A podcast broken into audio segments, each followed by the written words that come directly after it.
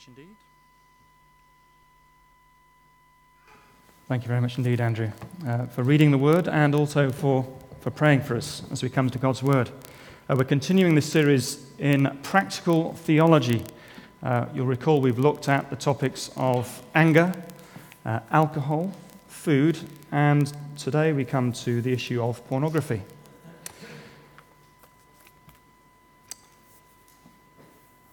A few things hadn't gone right at work. I went out to get a coffee, and this girl walked past me. She was quite skimpily dressed in a short skirt, and something in, deep down in me came alive. Having brought my coffee, I went back to the office. I could not stop thinking about that good feeling. And in comparison to the stuff at work that hadn't gone well, it was such a pleasant experience. No one else was in the office, and so I started to have a quick look around on the internet to find something that would make me feel the same way. I'd never been interested in hardcore porn or videos or violent porn or anything that today's society would describe as porn. I was tempted by softcore porn like nudity and erotica. I knew it was wrong, but I loved that feeling. I found a few things, and after looking for a few minutes, I felt so terrible, I stopped looking. I was racked with guilt. If only my wife knew what I was looking at, if only my kids knew, if only my friends knew, where will this all end? Am I going to end up raping someone or having an affair? The guilt only made me feel worse. And before I knew it, I was back there again to feel better. And the cycle continued for the next few hours, and I must have looked at 100 to 150 images. It only stopped when I left the office. My mind was in a fog. On the way home, I looked at most girls as I saw a pornographic image. It made me feel even worse. How could God love me? Could anyone love me? I will never beat this. I felt trapped, wretched, and crushed. That was the experience of a young man, and his experience is sadly a common experience for many men today, and not just men. And it speaks of a person trapped and wretched and crushed. Now, I acknowledge that this topic of pornography is a raw subject, both for those who struggle with it and also for those who have been on the receiving end of it. But we need to look at it together and to think through a biblical response to it. Uh, the statistics indicate that it is predominantly a male problem, uh, although not exclusively. Uh, 65% of men are said to have struggled with it, but also 15% of women. I'm going to be speaking to the issue here, assuming that I'm addressing the men. However, I'm not denying that this will also be applicable to women in some instances. And if that's the case, please substitute the female gender for the male gender when I talk to the men, if you see and follow. Let me tell you where we're going to go this morning. We're going to see, firstly, the goodness of sex, secondly, the perils of porn, and thirdly, the pathways to change. And this is not just for those of us who struggle with porn, it's also to help all of us understand the whole issue so that we can be more sympathetic and supportive to those who do struggle with it. And also, we're going to think about finally how we can also help the next generation for it not to become an issue for them. We're going to think about how we can care for our kids. So, this is a deeply relevant topic for all of us. So, firstly, the goodness of sex. Uh, a healthy Christian view of sex is very important. I can still remember the first day that my mother broached the issue of a Christian viewpoint of sex with me. Uh, I must have been maybe 10 or 11 at the time. I, I can recall her words clearly as if it was yesterday, and so you would expect with such a topic. Uh, my mum said to me, Look, uh, sex is not something which is in and of itself dirty. Uh, used in the right context in marriage, it is a wonderful gift of God. Well, this was a bit of a revelation for me at the time, and I thought, well, this is good news. Uh, some people would view the Bible as being anti sex, but nothing could be further from the truth. The Bible is very positive about sex when it's used in its right context. Uh, the Bible tells us that we've been created from intimacy for intimacy. And sex is one aspect of that intimacy for which we're created. We know, of course, uh, we've been created in the image of God, and Andrew picked up on some of the passages that he drew on in leading the service. We've been created in God's image, and part of what that means is that we share aspects of God's nature. And at the heart of God's character and nature is relational intimacy. It's what we call the Trinity. Uh, although there is only one God, God is nevertheless a trinity of distinguishable persons who share intimate relationship together. Uh, you could say, therefore, that we've been created from intimacy for intimacy. Intima- intimacy with God and intimacy with people. It's in our DNA. And we enjoy intimacy with each other, of course, in different ways uh, family life, uh, friendship, and also in marriage. And sexual intimacy within marriage is the highest physical and emotional level of that intimacy. You'll be familiar with that passage in Ephesians 5, I'm sure. Because in this passage in Ephesians 5, a startling link is drawn between, on the one hand, sexual intimacy within marriage and our intimacy with God in Christ. Uh, look at Ephesians 5, verse 25.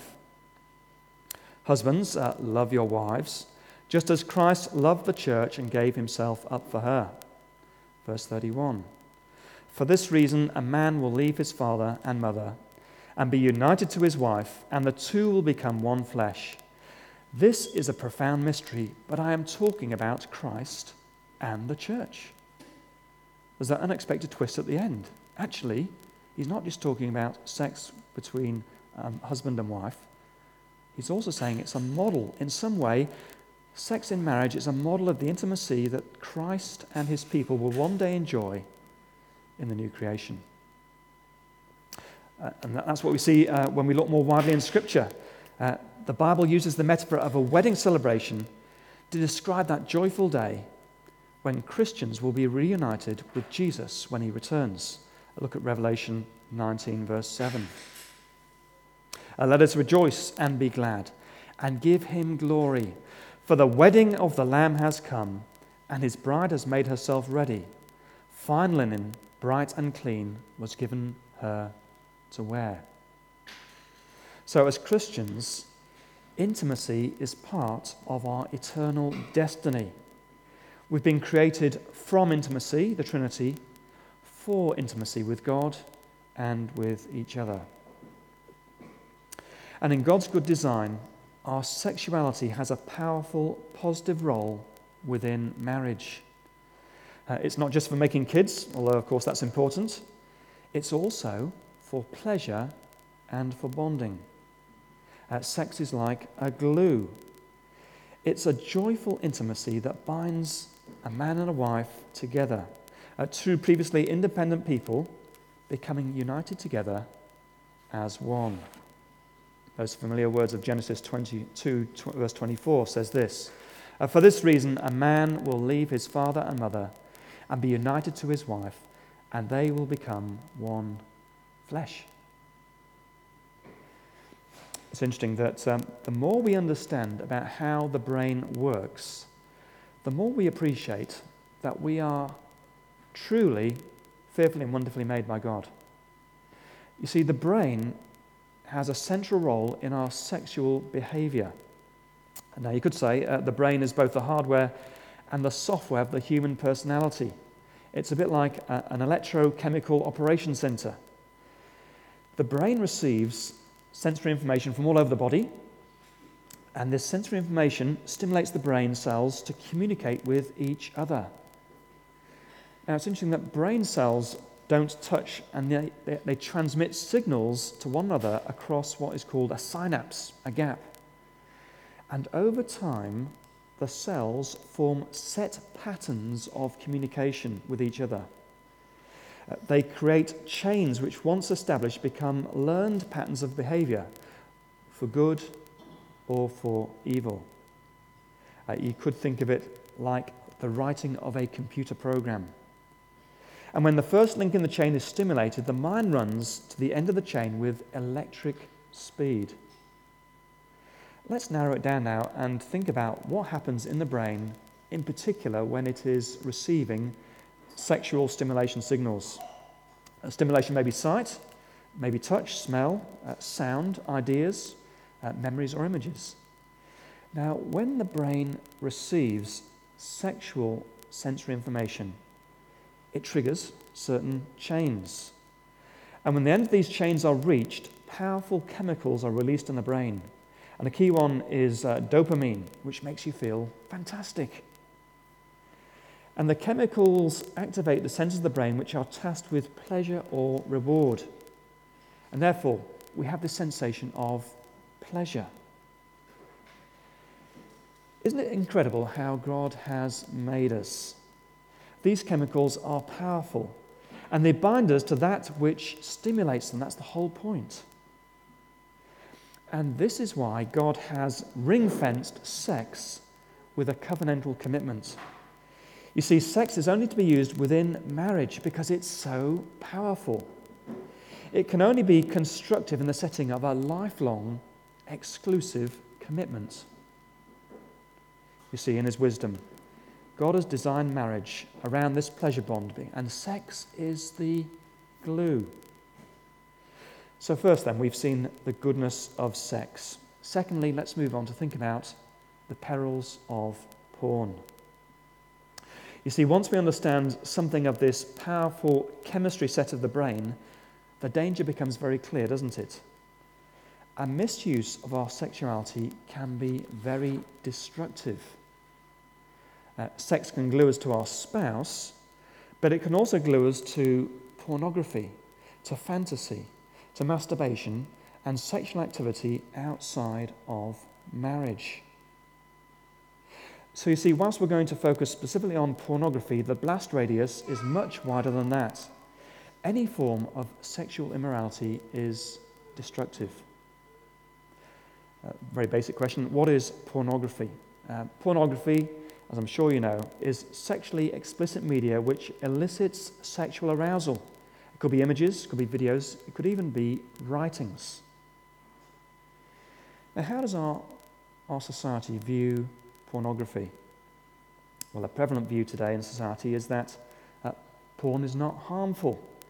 Uh, it's just between the user and the media. Uh, it's just self contained, it's not harmful. But it doesn't stop there. You see, society today doesn't only think that porn is not harmful, it actually goes further than that and says it's actually healthy. The view in society today is often about pornography helping create new opportunities for exploring our sexual identity and promoting our sexual health. Uh, in our society, uh, pornography is no longer shamed. Uh, to watch it or to engage with it, in some cases, is commended. Uh, in some cases, it could even be argued that por- uh, programs within our schools encourage young adults to watch pornography. And that's what's happening out there in the world today.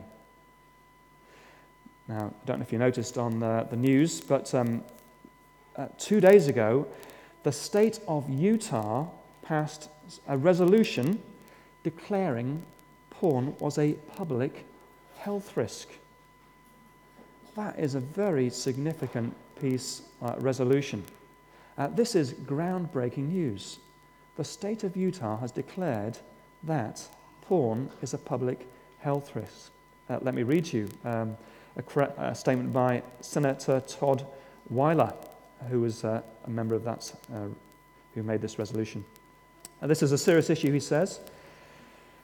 Uh, this is not just some harebrained resolution, but outlines scientific research about the damage that pornography does. Uh, looking to another authority, uh, Victor Cline, an American psychologist. Uh, Victor Cline has conducted extensive research into the effects of pornography. And he's drawn the following conclusion, and I've put it on the screen. And I quote In my clinical experience, the major consequence of being addicted to pornography is not the probability or possibility of committing a serious sexual crime, although this can and does occur, but rather the disturbance of the fragile bonds of intimate family and marital relationships. Do you see? That's the real damage. The intimate and fragile bonds of family and marital relationships. A person who has been eroticized by porn has been described as a toxic waste dump, which sooner or later will leak. The effects will not be confined to them alone. And pornography is toxic. It destroys the fragile bonds of intimate family and marital relationships. You could summarize it like this porn kills love. Porn kills love. Porn is damaging. It's damaging to the user, it's damaging in marriages, it's damaging to families, and it's damaging to the people portrayed in the porn. Let's take each of those in turn. Firstly, the user. Porn changes behavior. It changes what you expect, and it changes what you enjoy, and it changes how you react to things in a very destructive way. It changes our wiring. Pornography rewires the way that the brain responds to stimulus, and it changes the way that the body reacts. Uh, at first, it may simply add new pathways for stimulus and arousal, but it soon also changes the way that the body responds and reacts, and the things that the body responds and reacts to. Porn destroys normal healthy human sexual attraction, arousal, and intimacy. And it replaces it with something else. Let's dig down a little deeper on how it impacts the user. Uh, firstly, uh, porn wires the brain to prefer a fantasy woman over a real woman. You see, porn damages a man's ability to engage in real relationships and to work through problems in those relationships. God designed sex to be the mutual giving of two people, each to the other. And yet, porn, porn feeds the lie that sex can be a solo act, it can be something which we can enjoy on our own. And it encourages that inward mindset that, hey, this is all about me. A second way uh, porn uh, affects the user is that it corrupts the view of women. In a horrible way, porn distorts a man's view of women. As I recounted to you that experience of that, that young man at the beginning of this sermon, he himself found that he could no longer view women without, in his mind, transforming them into a pornographic image. Do you see what it does? Porn causes men to dehumanize women and to treat them as mere objects for pleasure. Uh, thirdly, the third effect on the user is that it can become addictive. Uh, when the pleasure centers of the brain are repeatedly activated by a certain stimulus, the brain actually raises the threshold of stimulus required to experience the pleasure signal. So you see what happens. With porn, this means that to get the same buzz, in some way, they've got to look at more and harder stuff to get the same buzz. And it can therefore become addictive. A fourth way that porn affects the individual is that it can lead to sexualized behavior. It can lead to a fantasy in the mind that eventually is acted out in real life, in ungodly sexual behavior erotic material uh, viewed by somebody before the age of 14 produces a more sexually active adult. The research has shown this. The research shows that when they engage in, uh, that they in, in due course will engage in more varied sexual behaviors than those who haven't been exposed to pornography below the age of 14. And the last effect on the user is a spiritual one the loss of intimacy with God. You see, spiritually, porn leads to this loss of intimacy with our Creator. Uh, porn can spawn great guilt and despondency. Porn can make us feel dirty and depraved before a holy God and far from Him. And porn also deprives us of those quiet moments with God. And porn makes it hard to read our Bibles. And porn makes it hard to become, come before God in prayer. It deprives us of those quiet moments with God. So that's one of the first perils of porn for the user, but it doesn't stop there. Secondly, it affects and it damages marriages. Porn leads to a loss of intimacy. Porn destroys love. And it can lead to a loss of intimacy with our spouse. Uh, firstly, from the husband's side, it can erode his attraction to his wife. Uh, the husband can have this digital harem in his mind to which he can turn whenever he wants. And he can become more critical, critical of his wife physically as he compares her to the idealized images portrayed in the porn. And you see, it can foster this critical spirit and it can erode the husband's feelings of love and attraction for his wife. Now, from the wife's side, when she learns that her husband is engaged with porn, how do you think that makes her feel? She can feel deep, painful feelings of betrayal and rejection. Why does he prefer these women to me? It can seem like he is having an affair. And she, as a result, can withdraw both emotionally and sexually.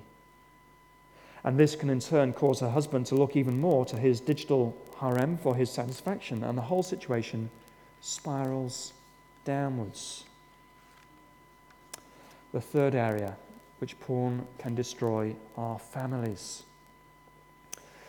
If the children learn of their father's involvement with porn, it can lead to deep seated mistrust of him as a father and even men more generally. This was a letter written by a daughter to her dad, and I quote in full Dear Dad, I want to let you know, first of all, that I love you and forgive you for what this has done to my life. I also want to let you know exactly what your porn use has done to my life. I found your porn on the computer when I was 12, just when I was becoming a young woman. Because of your pornography, I was aware that mum was not the only woman you were looking at. I became acutely aware of your wandering eye when you were out and about, and this taught me that all men have a wandering eye and can't be trusted. I've learnt to distrust and even dislike men for the way they perceived women this way. When I had friends over, I wondered how you perceived them. Did you see them as my friends or as pretty faces in your fantasies? No girl should ever be having to wonder about what a man who is supposed to be protecting her and the other women in his life is doing. Dad, if I could tell you one thing, it would be this porn didn't just affect your life, it affected everyone around you in many ways that I don't think you realize. It still affects me to this day as I realize the hold it has on our society, and I dread the day when I have to talk with my sweet little boy about pornography and its far reaching, greedy hands. When I tell him that pornography, like most sins, affects far more than just us. Love your daughter.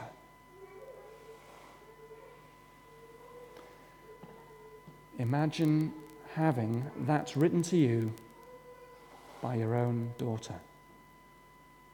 Harrowing. Porn destroys families.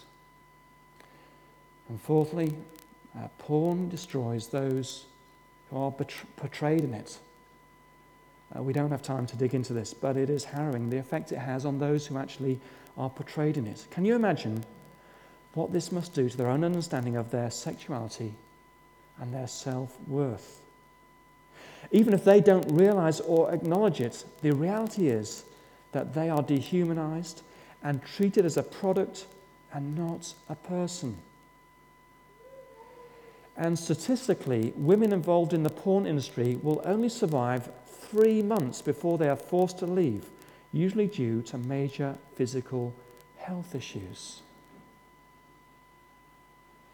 Porn has a devastating and destructive effect, and it's far wider than just the user. And now, one of the, um, the best websites that I've found on this topic, uh, particularly on the dangers of porn, is uh, one which is called uh, uh, Fight the New Drug. I would encourage you to have a look at it. I've got a picture of this on the screen. Um, you can just see that. There it is.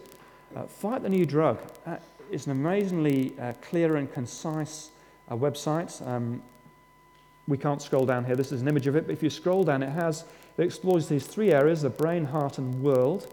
Uh, on the effects of porn, and it also lists all the, the research which backs this up, and it's a very clear and concise uh, insight into it. And I encourage each of you to go uh, and read this, uh, have a look at this website uh, after this sermon. Uh, I've put the link at the end of the sermon outline in the bulletin. There's a, a, few links there, and I'll refer to them when I come to them. This is one of them. Have a look at this website. It is very clear and very helpful. so, fight the drug.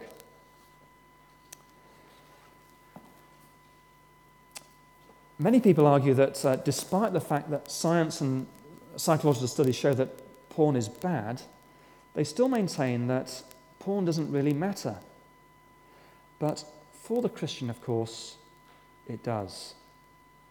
Uh, as we've seen, the Bible affirms that the positive exercise of our sexuality is just for marriage. And it follows, therefore, that sexual activity outside of that is not God's pattern. And in fact, the Bible says some pretty strong words about sexual immorality. Uh, Paul writes that those who are sexually immoral will not inherit the kingdom of heaven. Uh, frequently, the New Testament writers use sexual immorality as the picture of something that we have been redeemed from. So you see, the Bible is very clear. For the Christian, porn is not an acceptable form of behavior, and indeed it is deeply destructive to us. So we thought about the goodness of sex, the perils of porn. Now, thirdly, the pathways to change. How can we guard against porn becoming a problem? Or if it is already a problem, what are the pathways to victory over it? Firstly, it starts with the resolve to glorify God afresh with our bodies. We know, don't we? For every Christian, our overarching charter in life is to honour and glorify God in every sphere of life. And this is especially so in the realm of our sexuality. 1 Corinthians 6, verse 18 says this Flee from sexual immorality. And verse 19 Do, not, do you not know that your body is a temple of the Holy Spirit who is in you? who you have received from God. Verse 20, therefore, honor God with your body. It's good to remind ourselves of that, is it not? This is our central purpose as Christians. This should be the passion of our heart to glorify God and to honor Him in all we do, in particular with our body. Therefore, it's healthy for us to occasionally do a self audit. Where am I in danger of not glorifying God, in particular with my body? And what do I need to do to put it right? Secondly, uh, another pathway to change is to guard the heart. Uh, Proverbs chapter 4, this uh, beautiful passage where uh, effectively a father is talking to his son and he's given him words of pearly wisdom uh, for life. And in Proverbs 4, verse 23, the father says to his son this Above all else, guard your heart, for it is the wellspring of life. Guard your heart. That's what he's saying, and that is such good advice to all of us. Guard your heart. Remember those chains in the brain, uh, the neuropathways? They are to be cultivated most carefully. And what we look at, of course, is a key part of those chains forming and developing. Remember the vow of Job in Job 31. He says this I made a covenant with my eyes not to look lustfully at a girl. What a great covenant to make with the eyes. And this is especially difficult for men because men get their highs through their eyes. You see? That's how men get their highs, through their eyes. Young men, particularly, guard your heart. Don't be deceived into thinking that porn is just some harmless fun. It will feel good initially, but in the end, it will bring pain and frustration and ruin. Young men, innocence in this area is a real blessing. Once the mind has been corrupted, the battle stays with you for the rest of your life. Do all possible to keep your mind pure. It starts with the eyes. And if you're already struggling with porn, then the battle starts now. Guard the heart from here on. Uh, some very good practical advice I read about uh, when I was preparing was for men to learn to bounce their eyes away from women. So, uh, what happens normally is men, by nature, tend to bounce their eyes towards the sexual. And yet, there is real wisdom in doing the opposite. It's good for men to learn to bounce their eyes away from the sexual, unless, of course, it's your wife, in which case it's entirely appropriate. So, uh, men, if we meet a stunningly gorgeous girl, uh, what do we do? Uh, the best approach is to say, Hey, what a beautiful girl. Thank God, that is the way you've made her. And to move on, not to follow her, either literally or in our mind. Because that is where the danger is. Following her, either literally or in our mind. A third practical pathway to change uh, being honest and humble. Uh, I studied at uh, Moore Theological College, and I can still remember the day in one of the college chapels, uh, there were about 150 of us there, when one of my colleagues in my year stood up and made an announcement at the front.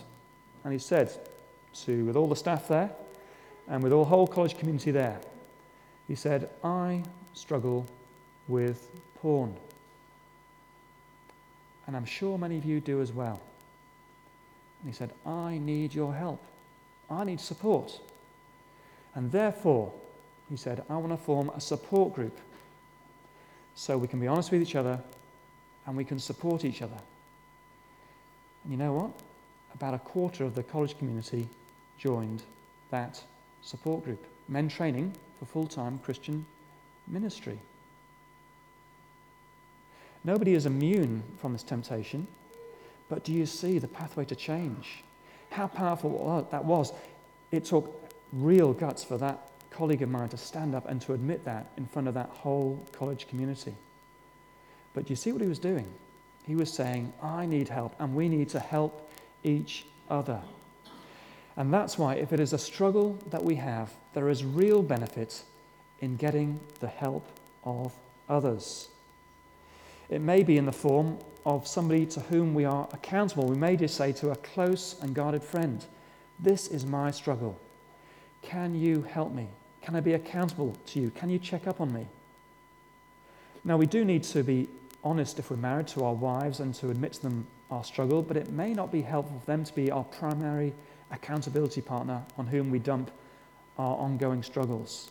We need to confess and be honest with our wives, but also to have somebody who helps us in the day to day struggle.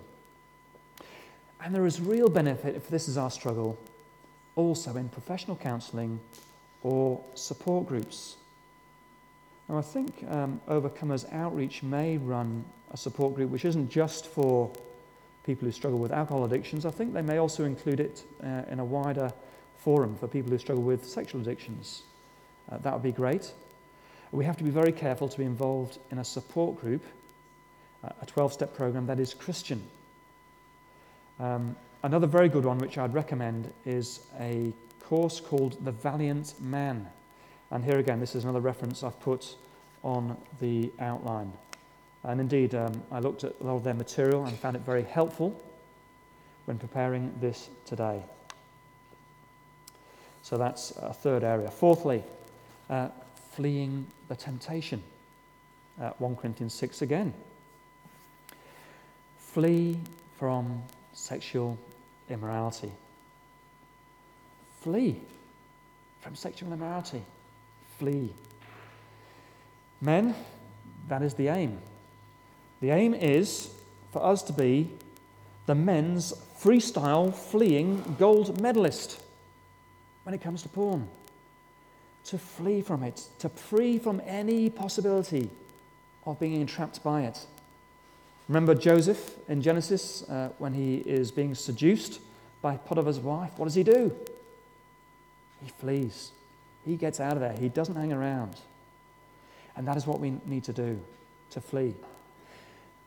Now, practically, that involves us being aware of when we are most vulnerable and therefore being ready for it, ready to free, to flee. Uh, Alcoholics Anonymous and Narcotics Anonymous work on the HALT premise of weakness, H A L T. They identify four particular areas when we are weak H, hungry, A, angry, L, lonely, or T, tired. Uh, angry or lonely could also include relationship frustrations in marriage. And those are the times when, as men, we may be particularly vulnerable when we're hungry, angry, lonely, or tired. And therefore, having identified those times when we may be subject to temptation, we need to take steps to better manage them. Uh, one friend I knew uh, who struggled in this area knew he was particularly vulnerable when his wife went out on a Friday night and left him alone at home. And so, what he would do is this when he knew his wife was going out, before she would go out, he would remove the battery from his laptop and also his power cord and put them up in the attic, in the, off, in the loft. so then he knew that if he was going to look at it, he would have to go to some trouble to get put the kit back together. That was a very helpful, practical step for him. So for us, it may be uh, uh, taking steps to really uh, make sure that we are not alone to look at uh, computers. It may be moving our computer to a public space. It may be putting uh, helpful internet filters or accountability software on our computers. It may be even, dare I say it, removing the internet browser from our phone. Perish the thought. We couldn't do that, could we? I know some people who do. Uh, fifthly, retraining the brain. Uh, struggles with porn can be very demoralizing. And our morale, if we struggle with porn, can be sapped by this belief. The belief is this I'm always going to struggle with it, and I can't change, and I'm never going to have victory over it. But this is not the case. You see, research indicates that on the one hand, it's true that once the chain in the brain has been formed, it's there for life. But the chain can be rechained and refocused. You see, the brain is elastic, and it is possible to retrain the brain. Uh, Romans 12 talks about this, doesn't it? When it talks about being transformed by the renewing of your mind. And that is what we need to do. And therefore, men, particularly when under pressure, when tempted, it involves learning a different way of responding. We don't allow the same pattern to repeat itself, we learn a new response. Uh, practically, that starts with bouncing the eyes. Lusting, apparently, is, is, looking at something long enough where we start to get this chemical high. And it also then involves redirecting the thought process away from fantasies and directing them to godly places. Another thing we can practically do is seek alternatives to the chemical high of porn. Now, uh, it's interesting that um, when you exercise, or indeed when you have coffee, you actually get a similar chemical release as when you dabble in porn. So, when tempted, start running around the block. Go for a run. do some exercise. Uh, if you see me running around the block, it doesn't mean to say that I'm particularly struggling with porn at that time, but the point is exercise, coffee, um, serving in the church, whatever it be. These things can help us. Uh, sixthly, uh, cultivate the gift of sex within marriage. God's good gift of sex can only truly flourish in the soil of marriage. And yet, Satan seeks to distort and to destroy that good gift.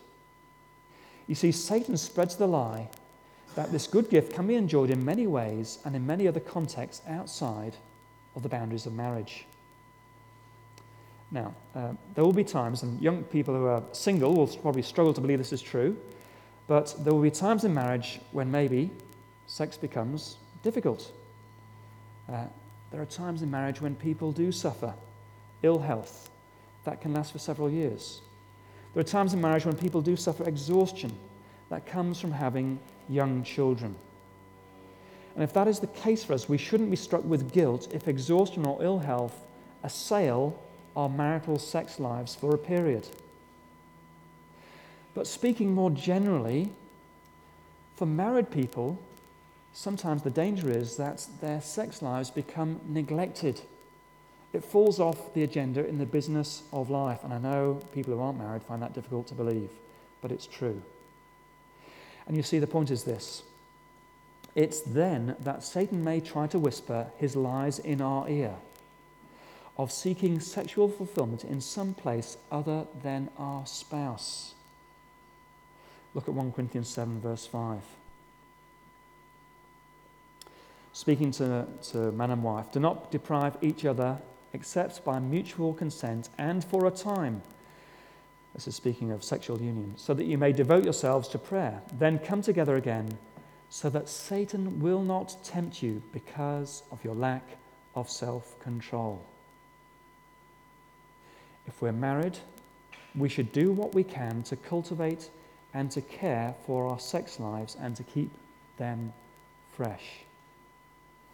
Now, um, I can't say I've read this book, but uh, I hear that it's constantly recommended at Christian conferences, so uh, I'm coming in on the back of other recommendations. Uh, this is only for people who are married, so single people, I'm afraid it's not for you yet. Uh, but uh, Sheet Music by Dr. Kevin Leman. Uh, I bought my copy fresh yesterday from Koorong. So I have it here if you want to thumb through it afterwards. Uh, you can do, but apparently that is a very good book uh, for just bringing a fresh input to your sex life if you're married. Recommend it. Another area, uh, and I'm coming to an end if you're wondering uh, how long we're going to be. Uh, just two more. Uh, seventhly, reminding ourselves of the gospel. And this is very important. Because in all of this, the sense of guilt and spiritual damage can be overwhelming. One of my Christian friends who um, shared with me his struggles told me that for him, his struggle with porn had been something which had really damaged his spiritual walk with God. He felt there was this huge gap between him and God. He felt that God was very, very distant. But then he told me what had been the turning point in his struggle with porn, particularly as a Christian, and in his view of God. And it was a doctrine, and often you think doctrines are dry and unhelpful, but this doctrine had amazing impact in his whole struggle in that area. And it was the doctrine of justification by faith. When he dug down on this doctrine, he realized my standing before God is not by my own efforts and how I live. My standing before God legally is through Christ, through faith in Christ. He realized that this exchange happens, of course, through justification by faith. We become clothed in God's eyes by Christ's perfect righteousness. That wonderful swap happens. And that for him was the turning point the doctrine of the justification by faith. He realized even though he struggled with porn, God still viewed him as a loved child in Christ. and it didn't affect God's view of him or God's love for him any less. Go back to the gospel. And in closing, we need to comment on this very important area of how we can protect our kids. Uh, the author of uh, Big Porn Inc., uh, Melinda Tankard Reist, reports that young boys are being exposed to hardcore violent pornography before they even hold hands or kiss a girl. That is becoming the norm in our society today. She says that 70% of boys have viewed adult content by the time they are 12 years old. And by the time they are 15, she says it's difficult to find a boy who hasn't viewed it. She also says even girls are exposed to pornography at increasingly high rates when around half have viewed pornography by age 12 and 97, sorry, um, yeah, 97% by age 16. Thought that was the stats for boys, but it's not. It's also for girls. So, uh, how can we protect our kids?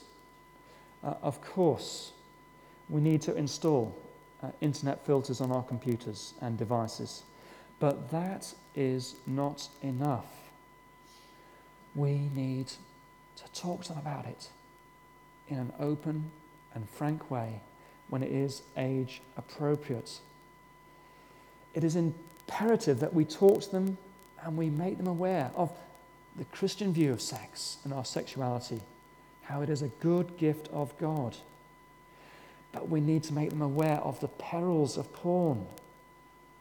And we need to really be frank and candid with them. They need to understand it so that when they are confronted with that choice, when their peers are pressurizing them, they can make a good choice and an informed choice.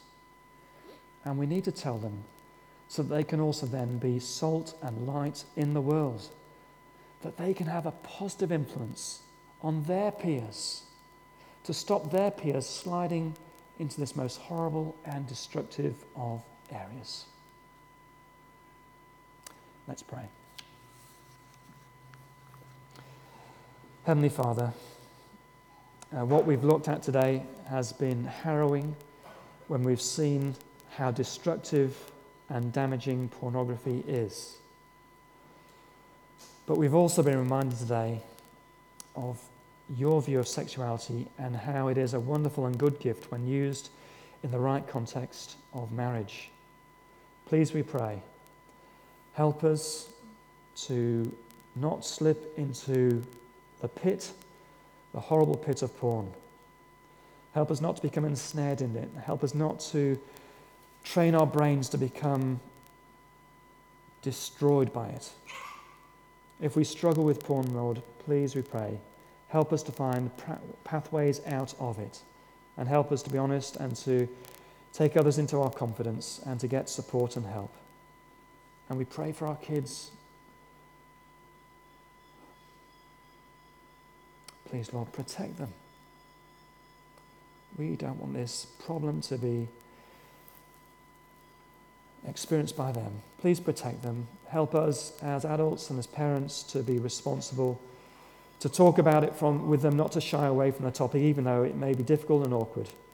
Help us to know how to be wise and to be godly and to be Christ like and to be loving to them in this area.